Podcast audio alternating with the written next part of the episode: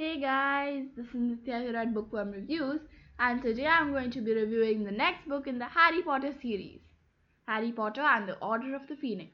Now, this book is very, very good, but it is not as good as the others. I mean, I like it, but it would not come in my top three.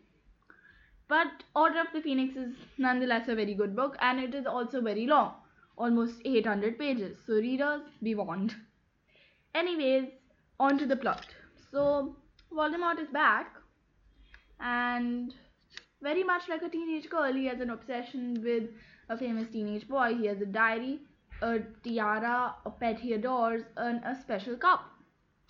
Perfectly describes him. Anyways, he's back. Harry is more scared than ever, but nobody's really helping him out because nobody believes him about the fact that Voldemort is back. And also, in the end of this book, a very beloved character is going to die, and you will find out later.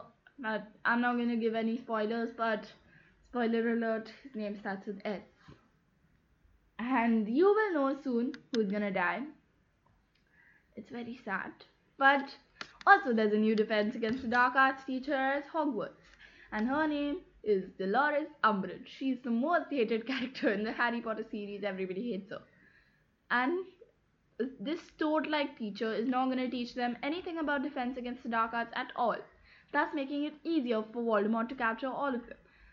So Harry decides to take things into his own hands, and I'll leave the rest for you to read. Anyways, this book is a must-read.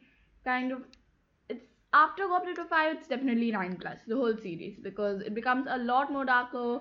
Voldemort comes back, and Harry has hallucinations. So have fun. Bye.